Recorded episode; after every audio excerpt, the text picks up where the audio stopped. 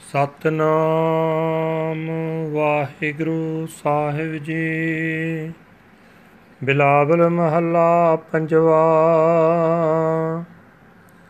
ਐਸੇ ਕਾਹੇ ਭੂਲ ਪਰੇ, ਕਰਹਿ ਕਰਾਵੈ ਹੈ ਮੂਕਰ ਪਾਵੈ ਏਖਤ ਸੁਨਤ ਸਦਾ ਸੰਗ ਹਰੇ ਰਹਾਉ ਐਸੇ ਕਾਹੇ ਭੂਲ ਪਰੇ?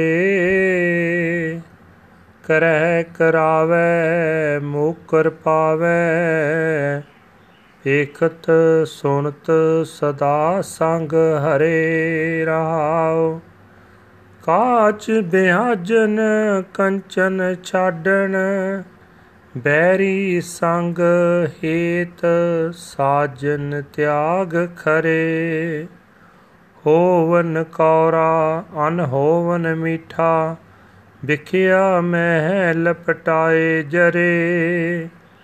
ਅੰਧ ਕੋਪ ਮਹਿ ਪਰਿਓ ਪ੍ਰਾਨੀ ਭਰਮ ਗੁਬਾਰ ਮੋਹ ਬੰਦ ਪਰੇ।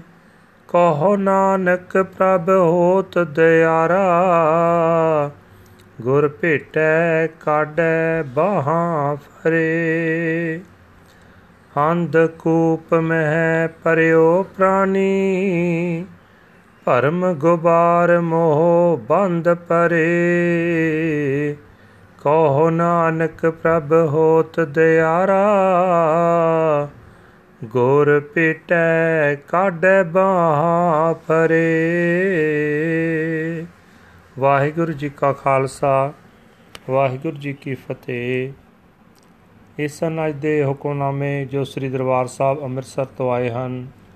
ਬਿਲਾਵਲ ਰਾਗ ਦੇ ਵਿੱਚ ਧੰਨ ਗੁਰੂ ਅਰਜਨ ਦੇਵ ਜੀ ਪਾਤਸ਼ਾਹ ਫਰਮਾਨ ਕਰ ਰਹੇ ਨੇ हे ਭਾਈ, ਪਤਾ ਨਹੀਂ ਜੀਵ ਕਿਉਂ ਇਸ ਤਰ੍ਹਾਂ ਕੁਰਾਹੇ ਪਏ ਰਹਿੰਦੇ ਹਨ?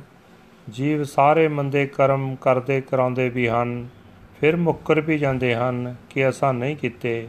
ਪਰ ਪਰਮਾਤਮਾ ਸਦਾ ਸਭ ਜੀਵਾਂ ਦੇ ਨਾਲ ਵਸਦਾ, ਸਭਨਾਂ ਦੀਆਂ ਕਰਤੂਤਾਂ ਵੇਖਦਾ, ਸੁਣਦਾ ਹੈ, ਰਹਾਓ।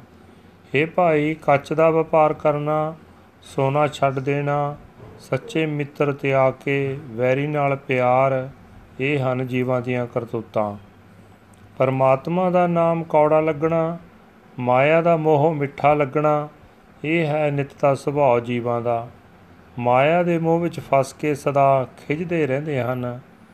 ਇਹ ਭਾਈ, ਜੀਵ ਸਦਾ ਮੋਹ ਦੇ ਅੰਨੇ ਹਰੇ ਰੇਖੂ ਵਿੱਚ ਪਏ ਰਹਿੰਦੇ ਹਨ। ਜੀਵਾਂ ਨੂੰ ਸਦਾ ਭੜਕਣਾ ਲੱਗੀ ਰਹਿੰਦੀ ਹੈ। ਮੋਹ ਦੇ ਹਨੇਰੇ ਜਕੜ ਵਿੱਚ ਫਸੇ ਰਹਿੰਦੇ ਹਨ। ਪਤਾ ਨਹੀਂ ਇਹ ਕਿਉਂ ਇਸ ਤਰ੍ਹਾਂ ਕੁਰਾਹੇ ਪਏ ਰਹਿੰਦੇ ਹਨ। ਇਹ ਨਾਨਕ, ਆਖ ਜਿਸ ਮਨੁੱਖ ਉਤੇ ਪ੍ਰਭੂ ਦਇਆਵਾਨ ਹੁੰਦਾ ਹੈ ਉਸ ਨੂੰ ਗੁਰੂ ਮਿਲ ਪੈਂਦਾ ਹੈ ਤੇ ਗੁਰੂ ਉਸ ਦੀ ਬਾਹ ਫੜ ਕੇ ਉਸ ਨੂੰ ਹਨੇਰੇ ਵੀ ਖੂਹ ਵਿੱਚੋਂ ਕੱਢ ਲੈਂਦਾ ਹੈ This was the translation into Punjabi. Now we are going to translate into English. Bilawal fifth Mahal, why do you wander in delusion like this? You act and incite others to act and then deny it. The Lord is always with you. He sees and hears everything as you pur- you purchase glass and discard gold. You are in love with the, your enemy while you renounce your true friend. That which exists seems bitter, that which does not exist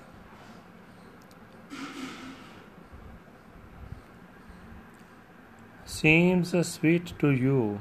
That which exists seems bitter. That which does not exist seems sweet to you.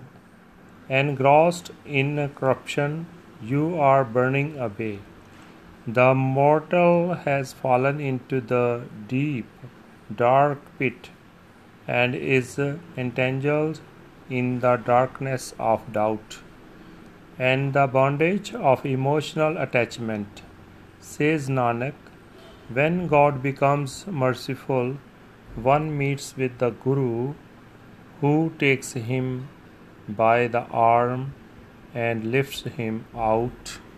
Vaheguru Khalsa, Fateh.